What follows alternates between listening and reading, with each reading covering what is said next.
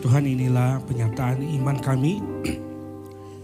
Biarlah Tuhan boleh menolong kami Tuhan untuk tetap berjalan sesuai dengan apa yang sudah kami nyatakan lewat pujian kami. Terima kasih Tuhan, kalau Tuhan masih mau menjadi Tuhan bagi kami. Terima kasih Tuhan. Sebenarnya kami akan membaca firman-Mu Tuhan. Berkati, ambillah firman ini boleh berbicara sekali lagi kepada setiap kami. Meneguhkan kami dan menguatkan kami Tuhan, supaya kami boleh sungguh-sungguh mengerti bagaimana kami harus hidup dan menjalani kehidupan yang ada di depan kami. Tuhan, kami berdoa dan kami memohon Roh-Mu yang bekerja dan Roh-Mu yang boleh berbicara kepada setiap pribadi kami masing-masing Tuhan. Kami bersyukur sekali lagi Tuhan, di dalam nama-Mu Tuhan Yesus kami berdoa, amin. Terima kasih kepada teman-teman yang sudah melayani, boleh memimpin kita dalam pujian. Bapak Ibu saudara kasih Tuhan, selamat pagi menjelang siang. Uh, hari ini kita akan merenungkan satu tema uh, tentang tidak ada yang dapat memisahkan kita, saudara. Saudara, satu tema yang mungkin saudara juga sering uh, baca atau temukan. Dan untuk mendasari perenungan kita, saudara, saya rindu mengajak kita untuk melihat satu teks, satu bagian firman Tuhan dari surat Roma pasal yang kedelapan ayat ke tiga puluh lima sampai tiga puluh sembilan. Surat Roma pasal yang kedelapan ayat tiga puluh lima sampai tiga puluh sembilan. Jika sudah mendapatkan atau sudah bisa lihat di sela, apa di uh, layar, kita akan baca gantian saudara ya. Saya ada yang ganjil, saudara genap, seterusnya sampai ayat tiga puluh sembilan. Roma pasal kedelapan, demikian bunyi firman Tuhan ayat tiga puluh lima. Siapakah yang akan memisahkan kita dari kasih Kristus? Penindasan atau kesesakan atau penganiayaan atau kelaparan atau ketelanjangan atau bahaya atau pedang.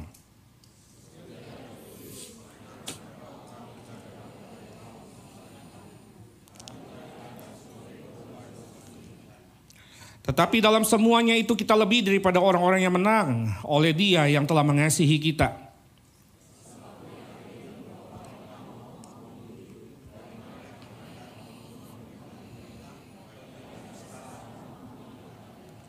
Atau kuasa-kuasa, baik yang di atas maupun yang di bawah, ataupun sesuatu makhluk lain, tidak dapat memisahkan kita dari kasih Allah yang ada di dalam Kristus Yesus Tuhan kita.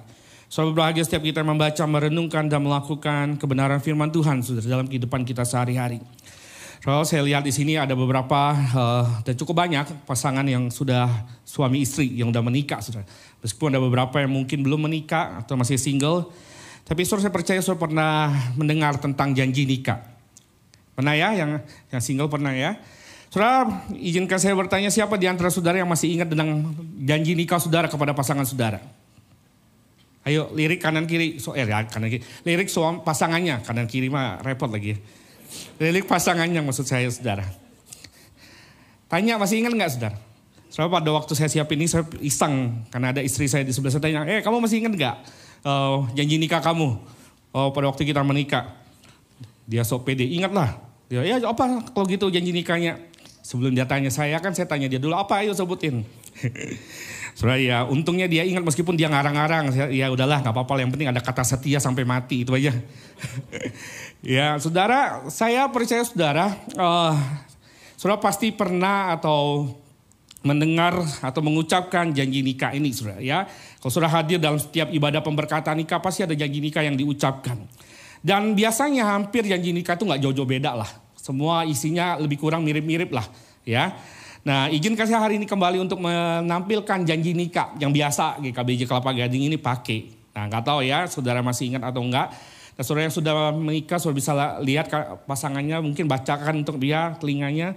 Yang belum nikah ya simak aja, dihafalin supaya nanti nggak usah hafal pada waktu nanti nikah.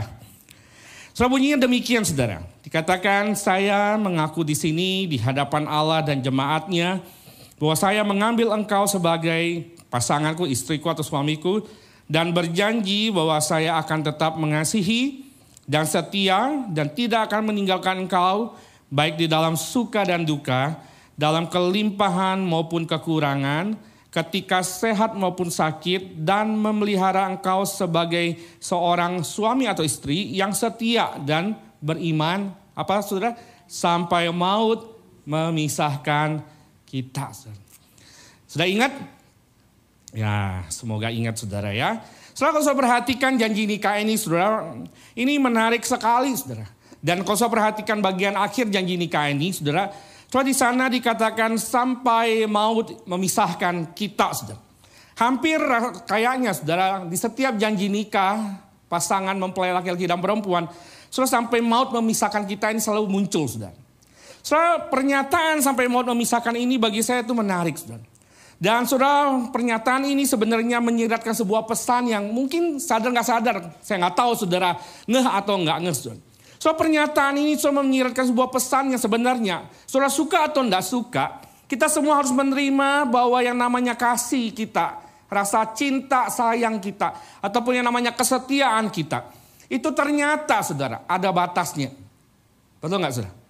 Saudara, itu semuanya ternyata saudara tidak akan berlangsung kekal selama-lamanya.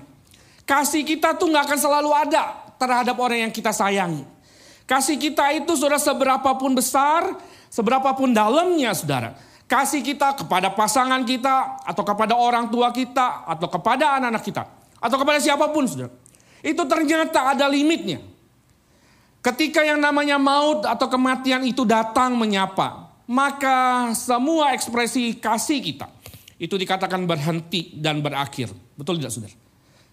Karena ketika maut datang, saudara, kita nggak bisa lagi mengasihi orang yang kita sayangi. Ketika kematian menjemput, saudara, kejam kematian itu sudah memisahkan kita dengan orang yang kita sayangi, saudara. So kasih kita yang besar, kasih kita yang dalam, pada akhirnya, saudara, mau itu kepada pasangan, orang tua, anak, siapapun itu, semua itu kasih kita yang besar itu pada akhirnya hanya akan menjadi sebuah cerita atau kenangan. Kita nggak bisa lagi mengekspresikan itu. Karena semuanya sudah hilang. Semuanya terpisah. Karena maut atau kematian itu. So, tetapi saudara, menarik sekali. Tidak demikian ternyata dengan kasih Allah. Saudara, so, di dalam teks yang tadi kita baca dalam Roma pasal kedelapan, eh, tiga puluh lima sampai tiga puluh sembilan. Saudara, so, Paulus memberitahukan kepada kita sebuah fakta yang berbeda. Bahwa kasih Allah kepada kita itu berbeda. Kasih Allah kepada kita itu tidak sama seperti kasih kita kepada sesama kita yang lain. Kasih kita manusia ini, itu berbeda dengan kasih Allah. Saudara. So, kasih Allah tidak serapuh kasih kita manusia. So, kasih kita manusia itu rapuh banget. Saudara. Kasih kita manusia itu tidak sempurna. Terlalu banyak cacatnya kasih kita manusia. Seindah ucapan kata-kata kita kepada siapapun pasangan kita, tetap yang namanya kasih kita manusia seringkali banyak distorsinya, saudara. Dan kasih kita manusia itu seringkali, saudara, kalau saudara lihat itu sementara kadang-kadang sifatnya, saudara. Karena pada akhirnya semua akan berhenti ketika yang namanya maut itu datang, saudara. Tetapi Alkitab katakan kasih Allah itu tidak demikian. Kasih Allah itu sempurna. Tidak ada sesuatu hal yang buruk di dalamnya. Kasih Allah itu tulus apa adanya. Manusia seringkali mengasihi itu karena ada sesuatu yang mungkin dia dapatkan atau dia bisa dapatkan. Kalau ada sesuatu yang dia tidak dapatkan, dia, dia, dia tidak terima. Kebanyakan manusia itu sulit untuk mengasihi, betul tidak? Kita lebih gampang mengasihi sesuatu yang mungkin kita dapat keuntungannya. Tetapi kasih Allah itu tidak demikian, saudara. Kasih Allah itu sempurna, dia mengasihi siapapun kita, bagaimanapun keadaan kita, apapun yang kita lakukan. Itu tidak menentukan kasih Allah kepada kita, saudara. Allah mengasihi karena dia adalah Allah, Allah yang kasih. Dia mengasihi karena dia ingin mengasihi. Terlepas saudara itu orang baik atau orang jahat. Terlepas saudara itu setia nggak setia. Alkitab berkata bahwa kasih Allah itu sempurna kepada orang-orang yang dia kasih. Dan kasih Allah itu kekal, saudara. Karena, karena demikian, saudara. Karena kasih Allah yang sempurna dan kekal itu. Maka menarik sekali Paulus berkata begini. Bahwa kasih Allah itu kemudian tidak dapat dihentikan atau digagalkan oleh apapun juga. Nggak bisa. Tidak ada yang namanya kasih Allah sanggup kemudian dicerai-beraikan, dipisahkan oleh apapun juga. Bahkan dikatakan Paulus bukan hanya maut atau kematian yang seringkali kita takutkan. Orang yang kita sayangi pergi meninggalkan kita. Paulus berkata saudara ayat tiga puluh delapan sampai tiga puluh sembilan kalau saudara perhatikan. Bukan hanya maut tetapi juga hidup tidak bisa memisahkan kita dari kasih Allah. Malaikat-malaikat, pemerintah-pemerintah, baik yang ada sekarang maupun yang akan datang. Atau kuasa-kuasa, baik yang ada di atas maupun yang di bawah. ataupun sesuatu makhluk lain. Paulus katakan semuanya itu, itu tidak dapat memisahkan, tidak bisa membatalkan, dan tidak bisa menggagalkan kasih Allah kepada kita di dalam Kristus Yesus. Saudara, kita nggak punya waktu banyak untuk kemudian menjelaskan apa yang Paulus maksudkan dengan maut, hidup, malaikat-malaikat, pemerintah dan sebagainya, saudara. Tetapi intinya bahwa segala sesuatu yang ada, yang mungkin kemudian bisa mengancam keberadaan relasi antara Allah dengan kita, itu nggak bisa kemudian melakukan apapun, menggugat apapun, memisahkan kita dari kasih Allah. So, klaim ini penting, saudara. Klaim tentang bahwa tidak ada yang dapat memisahkan kita dari kasih Allah, itu adalah dasar iman yang sangat penting bagi kita orang percaya. So, kita boleh melupakan banyak segala, semuanya tentang teologi-teologi yang lain. Tetapi yang namanya tentang kasih Allah, saudara, so, itu adalah sesuatu yang dasar yang penting untuk kita pahami sebagai orang percaya. Kita harus betul-betul mengerti dan menyadari betapa besar Allah mengasihi kita manusia ini. Kita orang-orang yang tidak layak, kita yang berdosa, kita yang seringkali nggak setia sama Tuhan. Tetapi Tuhan tidak pernah berhenti mengasihi kita. Bahkan Alkitab berkata bahwa kasih Tuhan itu, itu selalu mengejar kita untuk bawa balik kita ke dalam pelukan kasih Tuhan. Saudara, kebenaran ini penting, saudara. Ini adalah dasar iman. Karena kita bicara tentang apapun atributnya Allah, satu hal yang paling penting, yang paling puncak ultimate itu adalah Allah itu adalah kasih. Itu sebab memahami tentang Allah, tentang kasih Allah itu tuh penting sekali, saudara. Saudara, kalau perhatikan dalam catatan Paulus pun, Paulus sengaja menekankan ini, saudara. Saudara, kalau saudara perhatikan dalam Roma pasal ke-delapan, saudara, Paulus memberikan porsi yang cukup besar ketika dia menjelaskan tentang kebenaran kasih Allah, saudara. Saudara baca dalam catatan sebelumnya, ayat sebelumnya, Paulus tidak banyak bicara tentang tentang topik yang dia sentuh, saudara. Tidak terlalu banyak, saudara. Tetapi untuk kasih Allah, Paulus memakai cukup banyak ayat untuk memberitahukan jemaat di Roma. Saudara. Paulus ingin orang-orang di Roma itu, bahkan kita pembaca hari ini, sadar, yakin bahwa kasih Allah itu luar biasa. Kasih Allah itu sempurna. Kasih Allah itu kekal.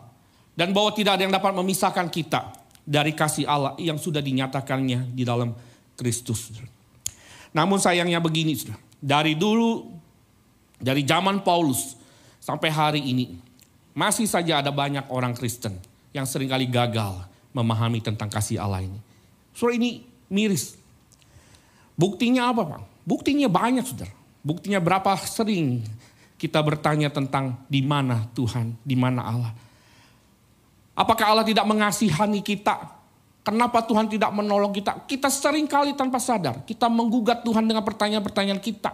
Dan kita menuntut Tuhan, mengejar, mempertanyakan tentang kasih Tuhan.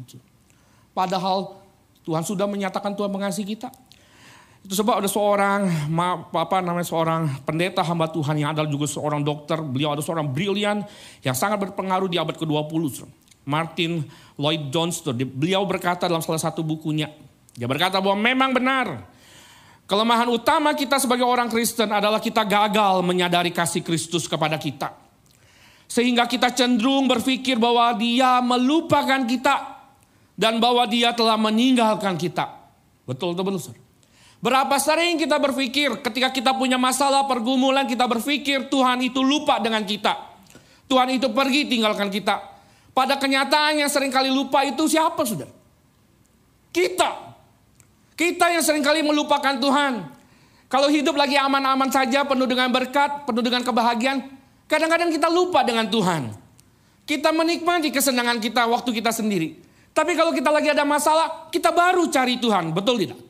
Dan pada waktu kita cari Tuhan, apakah kita betul-betul datang bergantung sama Tuhan? Tidak. Pada waktu kita datang sama Tuhan pun seringkali kita menggugat Tuhan. Kita menuntut Tuhan. Kenapa Tuhan tidak begini dan kenapa Tuhan tidak begitu? Di mana pertolongan Tuhan? Kita mempertanyakan Tuhan, meragukan kasihnya. Dan kita menyangkali kuasanya seringkali dalam hidup kita. Surah faktanya bahwa kita seringkali gagal. Karena itulah surah dalam kesempatan ini, surah sama seperti Paulus menjelaskan kepada jemaat di Roma. Surah. Saya rindu kita memahami tentang kasih Allah ini. Saya rindu kita betul-betul menyadari betapa dalam, betapa tinggi luasnya kasih Allah itu kepada kita. Bahwa kasih Allah itu terlalu sempurna. Dan bahkan kesempurnaan kasih Allah itu tidak bisa digagalkan oleh apapun juga. Gak peduli keadaan apapun juga. Nah, hari ini secara khusus saya mengajak kita untuk melihat kebenaran ini. Dari klaim tentang bahwa tidak ada yang dapat memisahkan kita dari kasih Kristus yang kasih Allah dalam Kristus itu apa maksudnya, saudara? Saudara, ada dua hal yang saya bagikan hari ini, saudara. Saudara, yang pertama adalah saudara ketika kita memahami tentang kasih Allah, bahwa tidak ada yang dapat memisahkan kita dari kasih Allah, itu tidak berarti bahwa apa, saudara? Kita tidak akan mengalami penderitaan. Saudara, ada banyak orang Kristen itu terjebak dalam pikiran yang keliru. Dan terlalu banyak hamba Tuhan juga yang mengajarkan ajaran yang keliru, yang sesat. Ada banyak orang berpikir bahwa kalau kita jadi seorang Kristen, kita percaya kepada Yesus, kita menjadi pengikutnya Kristus, wah hidup kita pasti aman-aman aja. Wah hidup kita pasti nyaman. Kita pasti akan diberkati. Kita akan menjadi orang yang kaya dan tidak akan pernah sakit. Karena itu ditolak semuanya. Soalnya kalau orang-orang kemudian menjadi Kristen, pengikut Kristus berpikiran demikian. Saya mau kasih tahu hari ini, so pemikiran demikian itu keliru dan sesat. Tidak pernah ada yang namanya ikut Tuhan itu akan selalu aman dan nyaman. Gak ada. So berkali-kali saya bicara juga dalam iman, tidak pernah ada Tuhan janjikan kepada kita bahwa kalau kamu ikut aku, kamu setia melayani aku, maka hidupmu akan kemudian mengalami kelimpahan materi. Kamu akan menjadi orang yang sukses, kamu terkenal, kamu kemudian dipuja-puji banyak orang. Kamu tidak akan sakit. Tidak ada sakit penyakit yang akan menyentuh kamu. Saudara, gak pernah ada. Gak pernah ada. Saudara, menjadi seorang Kristen, pengikut Kristus. Saudara rajin baca Alkitab sekalipun. Saudara baca tuh Alkitab. Bolak-balik berpuluh-puluh kali, ribuan kali juga. Saudara, saudara rajin berdoa. Saudara rajin ikut ibadah. Bahkan saudara rajin melayani. Saudara rajin memberikan persembahan dukung gereja, pelayanan Tuhan. Saudara semuanya itu. Itu tidak kemudian serta-merta menjadikan kita itu imun kebal dari yang namanya penderitaan. Gak ada, saudara. Gak ada. Kok tahu? Saudara, kalau saudara perhatikan, saudara, saudara baca catatan Alkitab dari perjanjian lama sampai perjanjian baru. Saudara, tidak ada satupun orang yang percaya itu yang tidak mengalami penderitaan. Betul? Itu sebab saudara jadi seorang pengikut Kristus itu gak gampang. Menjadi seorang yang Kristen yang sungguh-sungguh itu tidak mudah. Betul, ada sebagian orang yang diberkati Tuhan. Eh, itu anugerah Tuhan untuk orang-orang tertentu.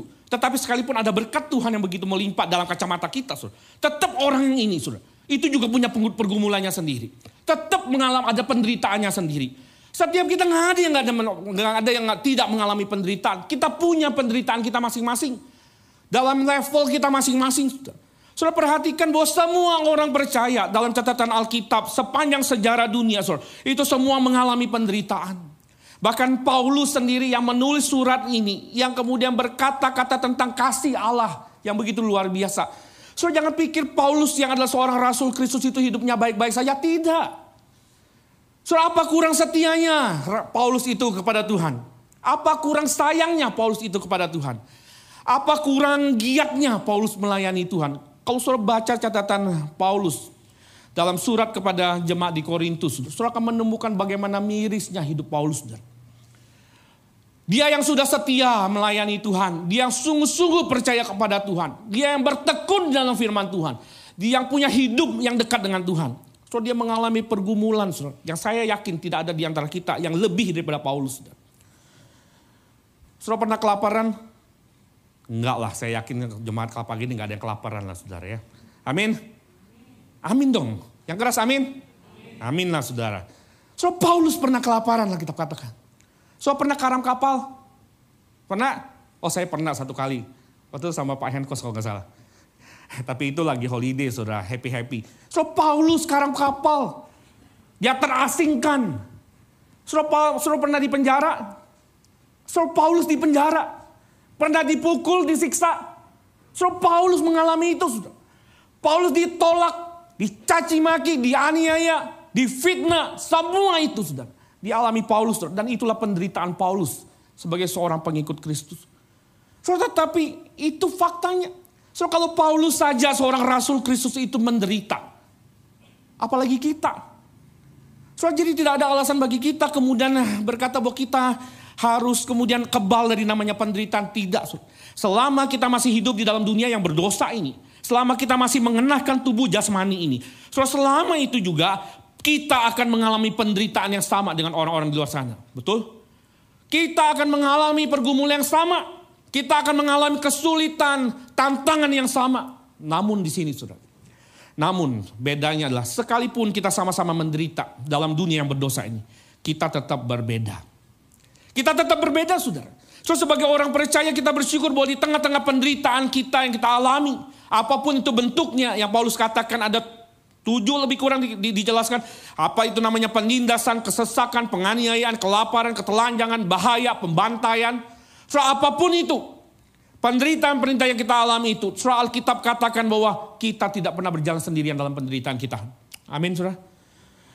Orang di luar sana bergumul hal yang sama dengan kita. Tetapi mereka berjalan sendirian dalam pergumulan mereka. Kita tidak saudara. Tuhan berjanji dan Tuhan menyatakan dengan sangat jelas melalui hidup Paulus bahwa dalam penderitaan yang kita alami kita tidak pernah sendirian. Penderitaan-penderitaan kita alami kita masih punya Allah yang mengasihi kita. Dan Alkitab berkata bahwa Allah itu adalah jauh lebih besar daripada setiap persoalan pergumulan kita hadapi. Dia Allah yang selalu bersama dengan kita, berjalan dekat dengan kita. Tuhan mungkin tidak terlihat jelas. Tuhan mungkin tidak terdengar. Tetapi saudara bukan berarti bahwa Tuhan itu nggak ada saudara. Seringkali kita bilang, di mana Tuhan, di mana Tuhan? Ketika kita bergumul dengan banyak hal dalam hidup ini. Betul tidak? So Tuhan ada. Kita saja yang seringkali gagal menyadari kehadiran Tuhan. Seorang pendeta, Pak Yohan, Yohan Chandrawasa pernah menulis dalam salah satu bukunya. So kenapa seringkali kita kita gagal untuk mendengar atau melihat Tuhan? Seringkali kita gagal untuk tahu ini suara Tuhan atau enggak? Kadang-kadang seringkali kita tuh terlalu disibukkan dengan banyak suara di telinga kita. Dan kita tidak bisa mendengar suara Tuhan. Seringkali dalam pergumulan kita, kita tidak menyiapkan telinga kita. Hati kita untuk Tuhan berbicara. Kita seringkali menyiapkan telinga kita kepada apa? Kepada orang lain, manusia yang lain, bahkan kepada diri kita sendiri. Itu sebab kita seringkali merasa bahwa Tuhan itu tidak ada dalam hidup kita. Padahal Tuhan itu selalu ada dalam hidup kita. Pada waktu kita bergumul dalam penderitaan kita masing-masing. Tuhan tidak pernah tidak ada sedetik pun. Soal kita berkata bahwa Tuhan itu penjaga kita. Dia tidak pernah tertidur dan tidak pernah terlelap. Suruh. Betul kan? Suruh, ada satu ayat yang selalu saya suka dan saya selalu kutip. Suruh. Saya mengajak kita untuk lihat Ibrani pasal tiga belas ayat lima. Suruh. Suruh, saya berkata demikian karena bukan saya katakan. Tetapi firman Tuhan yang berkata demikian. Kita baca sama-sama ayat ini saudara. Ibrani pasal tiga belas ayat lima. tiga, dua, satu. Aku sekali-kali tidak akan membiarkan engkau. Dan aku sekali-kali tidak akan. Tidak ada orang tua yang ketika lihat anaknya kesusahan, kemudian orang tua itu diam diri, pergi meninggalkan. Betul tidak? Gak ada saudara. Gak ada orang tua yang waras yang kemudian lihat anaknya kesulitan dan orang tuanya diam-diam saja. Gak ada saudara. Kalau kita jadi orang tua saja, kita care enough dengan anak-anak kita. Kita pikirin anak-anak kita. Kalau ada kesulitan kita turun tangan semaksimal mungkin. Suruh bayangkan. Masakan Tuhan yang adalah kasih, yang menciptakan kita, yang membentuk kita dalam Kristus. Ketika kita bergumul, dia tidak ada bersama dengan kita. Nggak mungkin. Sudah. Kalau kita manusia saja punya rasa untuk peduli kepada anak kita yang kita sayangi. Orang orang dekat kita yang kita kasih. Sudah. Tuhan terlebih lagi. Sudah. Itu sebab saudara. Karena keyakinan inilah Paulus ingin tekankan kepada jemaat di Roma. Itu sebab Paulus berkata kepada jemaat di Roma dengan sebuah pertanyaan retoris. Surah di ayat tiga puluh lima Paulus berkata apa? Kita baca sama ayat ini surah. Siapakah yang akan memisahkan kita dari Kristus? Penindasan atau kesesakan? Atau penganiayaan? Atau kelaparan? Atau ketelanjangan? Atau bahaya? Atau pedang? Surah jawabannya kita semua tahu. Tidak ada. Tidak ada satu pun yang bisa memisahkan kita dari kasih Allah. Itu artinya apa surah? Itu artinya bahwa kita selalu ada di dalam tangan Tuhan saudara. So saya tidak tahu penderitaan apa yang sedang saudara alami. Tapi setiap kita pasti punya penderitaan kita masing-masing. So dalam kesempatan ini saya ingin katakan ingatlah apapun bentuk penderitaan yang sedang kita alami saat ini. So, semua penderitaan itu. Itu tidak akan pernah menggagalkan kasih Tuhan sama kita. Itu tidak pernah menggagalkan rencana Tuhan yang baik kepada kita. Pokoknya firman Tuhan berkata Tuhan merancangkan rancangan yang penuh damai sejahtera bagi kita. Itu janji Tuhan. Yang namanya penderitaan dalam hidup ini tidak akan pernah menggagalkan rencana Tuhan kok. Dalam penderitaan pun, saudara, Tuhan akan bekerja dengan caranya untuk menjadikan penderitaan itu suatu hal yang baik untuk kita. Amin. Jadi saudara kita harus meyakini itu sebab Paulus berkata Allah turut bekerja dalam segala sesuatu. Itu sebab kita nggak perlu takut dan khawatir. Itu sebab kita harus percaya bahwa dalam hidup ini sekalipun kita mengalami pergumulan yang tidak mudah, ada Tuhan yang selalu berada bersama dengan kita. Dan itu lebih dari cukup. Saudara. Karena itu saudara, di dalam segala penderitaan yang kita alami, jangan pernah kita tinggalkan Tuhan. Saudara. Sebaliknya tetaplah bersandar pada kasihnya Dia. Karena kasih itu nggak pernah gagal. Saudara, so, yang kedua saudara. Saudara, kasih Allah, bahwa kemudian tidak ada yang dapat memisahkan kita dari kasihnya Allah dalam Kristus. Itu menegaskan sebuah kebenaran yang penting, saudara, bahwa kita itu adalah orang-orang yang lebih daripada pemenang. Boleh katakan sama-sama saudara, kita adalah orang-orang yang lebih daripada pemenang. Saudara, saya bukan pecundang, saudara. Kita bukan loser, saudara. Kita adalah orang-orang yang bukan hanya pemenang, Alkitab katakan. Tetapi kita adalah orang-orang yang lebih daripada pemenang. Alkitab berkata dalam ayat tiga puluh tujuh apa? Tetapi dalam semuanya itu. Surah kata semuanya itu bicara tentang yang tadi. Surah penderitaan-penderitaan tadi. Surah. Penderitaan tentang penindasan, kesesakan, semuanya itu. Surah. Paulus katakan tetapi dalam semuanya itu. Dalam semua penderitaan. Dalam semua pergumulan yang kita jalani. Betul kita kesulitan. Mungkin kita kadang mau menyerah. Tetapi Alkitab katakan no, no, no, no. You sudah menang. You tidak perlu takut. Sekali lu mungkin kelelahan, kesulitan. Tetapi kamu sudah menang. Kamu itu lebih daripada pemenang. Saudara, apa artinya? Kita adalah orang-orang yang lebih daripada pemenang. Saudara, so, seorang penafsir bilang begini. Saudara, so, seorang pemenang itu adalah seseorang yang memenangkan pertempuran pada saat itu. Itu seorang pemenang. Saudara. Jadi kalau saya lagi tanding pada saat itu dan saya menang, itu saya pemenang. Saudara. Tetapi dikatakan seorang yang lebih dari pemenang. Itu adalah seseorang yang memenangkan pertempuran atau pertandingan. Sebelum pertandingan itu terjadi. Sebelum kita masuk dalam gelanggang pertandingan. Kita sudah punya identitas atau status. Kita ini orang yang menang sudah. Kita nggak perlu lagi takut kemudian cemas bahwa kita kalah dan tidak mendapatkan sesuatu. No. Paulus katakan ketika kita masuk dalam gelanggang apa kehidupan ini. Bergumul dengan penderitaan yang ada. Saudara. Kita ini sudah orang-orang yang menang. Kita sudah memenangkan semua pertandingan yang ada. Saudara. Karena Tuhan sudah janjikan. Siapa yang percaya kepada Dia. Yang hidup sungguh-sungguh kepada Dia. Tuhan akan berikan dia apa? Kemuliaan. So itu lebih daripada pemenang. Saudara, so, mungkin ingat. Kalau dulu orang main bulu tangkis. Uh, rule of game-nya adalah lima game, betul ya? lima game, pertandingan lima game ini harus diselesaikan semua, betul tidak? Soalnya kalau meskipun kita sudah menang tiga game, dua game terakhir itu, kita tuh harus tanding, saudara. Saya ingat seorang pendeta memberikan ilustrasi ini pada waktu saya masih remaja, lebih dari pemenang itu adalah, saudara tahu nggak, dalam lima game, anggap aja ini kehidupan kita, saudara. tiga game, bahkan sesungguhnya lima game itu sudah Tuhan menangkan untuk kita. Jadi pada waktu kita masuk dalam gelanggang pertandingan ini, saudara, game keempat, yang kita bergumul di dalamnya, kita mungkin nggak punya kekuatan, kita mungkin kalah dalam game itu, game keempat itu. Saudara tetap juara nggak? Saudara tetap juara. Saudara tetap mendapat medali emas nggak? Saudara tetap dapat medali emas. Sekalipun saudara kalah di game keempat, game kelima pun kita kalah, saudara. Saudara tetap juara nggak? Saudara tetap juara. Saudara, itu arti bahwa kita lebih dari pemenang. Betul, sekalipun dalam kehidupan ini kita kesulitan, kita punya pergumulan, kadang-kadang kita gagal untuk melakukan apa yang Tuhan minta. Tidak berarti itu membatalkan kemenangan kita. Sekalipun penderitaan bisa buat kita goyah iman kita. Tuhan gak pernah tinggalkan kita. Sekalipun kita kadang-kadang meragukan Tuhan, kenapa kok Tuhan gak tolong-tolong kita, dan kemudian kita kecewa dengan Tuhan. Kita seakan-akan kemudian menyerah kalah dengan hidup ini.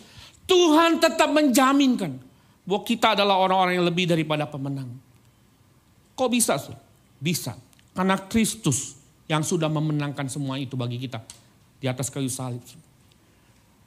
Penderitaan itu yang namanya penindasan sudah Dia tanggung di atas kayu salib. Kesesakan itu sudah Dia tanggung di atas kayu salib. Di atas salib Tuhan sudah bayar semua untuk kita. Sehingga ketika kita menjalani hidup hari ini yang masih ada penderitaan. Kita tuh sudah dijaminkan bahwa kita sudah menang karena karya salib itu, saudara. Itu sebab Paulus berkata demikian dalam satu Korintus pasal lima belas ayat lima puluh tujuh. Tetapi syukur kepada Allah yang telah memberikan kepada kita kemenangan oleh siapa, saudara? Yesus Kristus Tuhan kita. Kita jadi lebih dari pemenang. Bukan karena kita kuat, karena kita hebat. Bukan karena kita bisa berjuang dengan kemampuan kita, otak kita, kepandaian kita, hikmat kita, dengan semua pengalaman kita. Bukan. Kita bisa menjadi pemenang semua karena Kristus, karena kasihnya Kristus. Semua karena kematian dan kebangkitan Kristus yang kemudian sudah mengalahkan semua penakluk yang ada, yang mungkin mencoba menghancurkan hidup kita. Penakluk itu bukan hanya kemudian penderitaan. Kalau sudah baca tadi ayat tiga puluh delapan sampai tiga puluh sembilan, semua rentetan-rentetan yang dikatakan maut, kematian, hidup, ataupun semua malaikat-malaikat, pemerintah-pemerintah baik yang ada sekarang maupun yang akan datang, segala kuasa ataupun segala makhluk lain, semuanya itu, itu tidak bisa lakukan apapun dan tidak bisa menggagalkan apapun rencana Tuhan dalam hidup kita. Saudara, karena itu saudara, izinkan saya sekali lagi untuk berkata demikian. Masihkah ada alasan sesungguhnya untuk kita khawatir dan takut dalam hidup ini? Tidak, saudara. Karena itulah kenapa firman Tuhan berkali-kali berkata jangan takut, jangan khawatir. Betul, kadang-kadang dalam kedagingan kita, kita lemah. Tapi ingatlah bahwa ada Tuhan yang selalu berjalan bersama dengan kita. Kita gak perlu takut kalau kita sungguh-sungguh bergantung sama Tuhan. Kita betul-betul menyerahkan hidup kita dalam kasihnya Tuhan. Saudara, Tuhan akan take care semuanya. Betul saudara, perperangan di hadapan kita tidak mudah. Ada banyak penderitaan, pergumulan yang kadang-kadang memusingkan kepala. Tapi selama kita betul-betul percaya kepada Tuhan, kita berserah kepada Tuhan, Tuhan memasakan Tuhan tidak akan tolong kita. Saudara, sekalipun tidak ada burung merpati, ingat baik-baik saudara, Tuhan bisa kirimkan burung gagak bagi kita. Apa yang tidak pernah kita pikirkan, Alkitab katakan Tuhan akan hadirkan itu untuk kita. Karena Tuhan begitu mengasihi kita, nggak mungkin saudara. Kalau untuk urusan maut atau kematian, Tuhan bayar di atas salib untuk kita. Masakan untuk pergumulan kita hari ini dalam dunia yang yang oke okay lah, enggak, enggak, enggak, enggak kecil juga. Yang mungkin cukup berat, tetapi saudara, masakan Tuhan gak bisa selesaikan bagi kita. Kalaupun kita kalah dalam hidup ini karena penderitaan yang ada, Tuhan tidak pernah tinggalkan kita. Jaminan kemenangan itu selalu Tuhan berikan kepada kita. Bahwa kita adalah orang yang sudah menang dan kita lebih dari pemenang.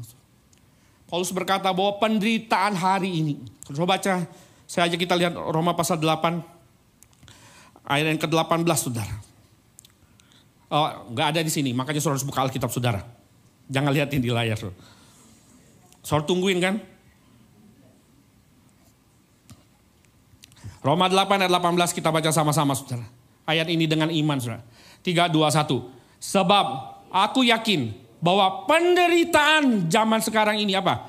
Tidak dapat dibandingkan dengan kemuliaan yang yang akan dinyatakan kepada kita, saudara. Persoalannya, saudara, mau enggak kita sungguh-sungguh percaya sama Tuhan? That's the point, saudara. Kalau kita mau jujur, kita tuh seringkali nggak percaya sama Tuhan. Mau enggak kita sungguh-sungguh bergantung sama Tuhan? Kalau mau jujur, kenapa kita selalu jatuh bangun, saudara? Karena kita tidak betul-betul percaya dan berserah sama Tuhan. Kadang-kadang kita merasa kita jagoan, kita sombong sekali, kita hebat. Karena kita merasa kita punya hikmat, kita punya kekuatan, pengalaman kita, relasi kita. Dan kita lupa Tuhan. Terlalu sering kalau kita mau jujur, kita tuh gak betul-betul percaya sama Tuhan. Berapa banyak saudara, dalam hidup kita, ketika kita menjalani hidup ini, kita datang sama Tuhan dan berserah kepada Tuhan. Ataukah seringkali kita jalani hidup karena kita merasa, ya oke okay, semua aku bisa atasi segala masalah. Karena aku punya uang, aku punya relasi, aku punya pengalaman. Berapa banyak kita seringkali datang sama Tuhan dan berdoa betul-betul Tuhan tolong intervensi. Berapa sering kita men-sharekan, mencari pertolongan daripada manusia lain. Soal Yeremia berkata, terkutuklah orang yang mengandalkan manusia dan mengandalkan kekuatannya sendiri. Tetapi diberkatilah orang yang mengandalkan Tuhan. Itu sebab kenapa ada banyak kita orang Kristen yang gagal menjalani hidup ini. Karena sering kali kita tidak betul-betul mengandalkan Tuhan dalam hidup kita. Kita lebih mengandalkan kekuatan kita sendiri. Itu sebab kita terseok-seok. Israel itu sudah. Itu tidak harus menjalani perjalanan panjang masuk Kanaan. Gak harus. Tetapi karena Israel itu terlalu sombong, keras kepala, auban sudah. Gak mau percaya apa yang sudah Tuhan atur. Israel mengalami perjalanan yang panjang untuk sampai Kanaan. Sampai hari ini, saudara. Saudara, hari ini apakah kita mau percaya sama Tuhan sungguh-sungguh dan berserah penuh sama Dia? So izinkan saya menutup renungan ini dengan sebuah kutipan yang saya dapat dari seorang pendeta, pendeta Michael. Saudara, beliau berkata begini, saudara. Kita baca sama-sama ayat ini, apa ayat ini? Kita baca sama-sama kutipan ini, saudara. tiga, dua, satu. Bukan apa yang kita hadapi yang menentukan hidup kita, melainkan siapa yang berjuang. Coba renungkan seluruh kalimat ini. Bukan apa yang kita hadapi yang menentukan kehidupan kita. Penderitaan yang kita hadapi, bahkan lembah kekelaman sekalipun, itu tidak menentukan hidup kita, saudara. Yang menentukan hidup kita itu dengan siapa kita akan berjalan, saudara. Saudara, Paulus berkata, dalam lembah kekelaman sekalipun, Paulus berkata apa? Aku tidak takut. Kenapa Daud tidak takut? Padahal lembah kekelaman itu penuh dengan banyak ancaman. Karena Daud tahu Tuhan, selama Tuhan berjalan bersama dengannya, itu lebih dari cukup. Saudara, waktu kecil atau saudara, saya itu takut dengan gelap. Ada yang takut dengan gelap? Saya setiap kali kalau di Palembang tuh sering mati lampu, saudara. Ya, itu sering sekali mati lampu. Dan saya tuh kalau sudah tidur, saya tuh biasa nyala lampu dan kadang-kadang tiba-tiba mati lampu. Dan saya selalu shock kalau mati lampu. Jadi saya punya trauma kayaknya kalau mati lampu. Tapi setiap mati lampu, saudara, saya, mama saya udah tahu. Dia bilang tenang. So pada waktu saya dengar suara, ada suara tenang. Saya tahu ada mama saya. Gelap itu tidak jadi ketakutan lagi, saudara. Gelap itu menjadi, tidak menjadi suatu hal yang kemudian mengancam saya. Saudara, selama kita tahu ada seseorang, siapa yang bersama dengan kita, apa yang ada di depan kita yang kita hadapi, kita gak perlu takut. Anak saya gak pernah takut dalam menghadapi apapun kalau dia tahu ada papanya di sampingnya. Kita gak perlu takut menghadapi apapun di depan kita. Kita tahu ada Tuhan berjalan bersama dengan kita. Mari kita berdoa.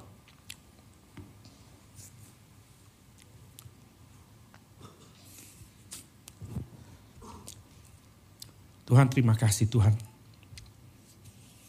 Terima kasih untuk firman yang hari ini, yang mungkin sudah terlalu sering kami dengar Tuhan.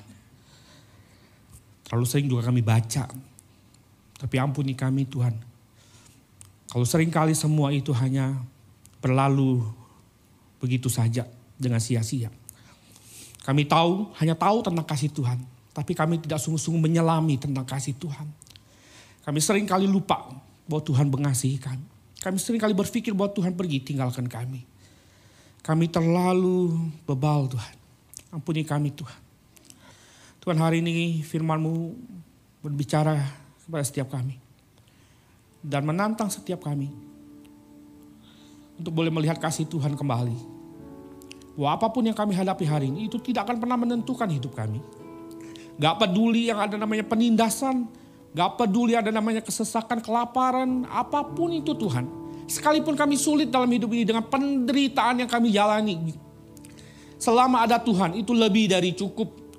Selama ada Tuhan bersama dengan kami, kami tidak akan takut dan kami tidak khawatir. Karena Tuhan bisa mengirimkan apapun dan bisa melakukan apapun untuk menolong kami Tuhan. Ini iman kami Tuhan, mungkin lemah. Karena itu kuatkan terus Tuhan. Mampukan kami menjalani kehidupan kami dan menyelesaikan pertandingan yang sudah Tuhan menangkan bagi kami. Dan ingatkan kami selalu Tuhan bahwa hidup kami ini bukan pecundang. Kami bukan pecundang. Kami pemenang. Dan kami lebih daripada pemenang. Karena Kristus sudah memenangkan segala sesuatu bagi kami. Tuhan, terima kasih Tuhan. Biarlah firman ini boleh menjadi berkat bagi jemaat di tempat ini. Dalam kehidupan yang tidak mudah yang ada di depan kami. Tuhan, tolong terus kuatkan kami semua Tuhan. Di dalam nama-Mu Tuhan Yesus, kami sudah berdoa dan bersyukur. Amin.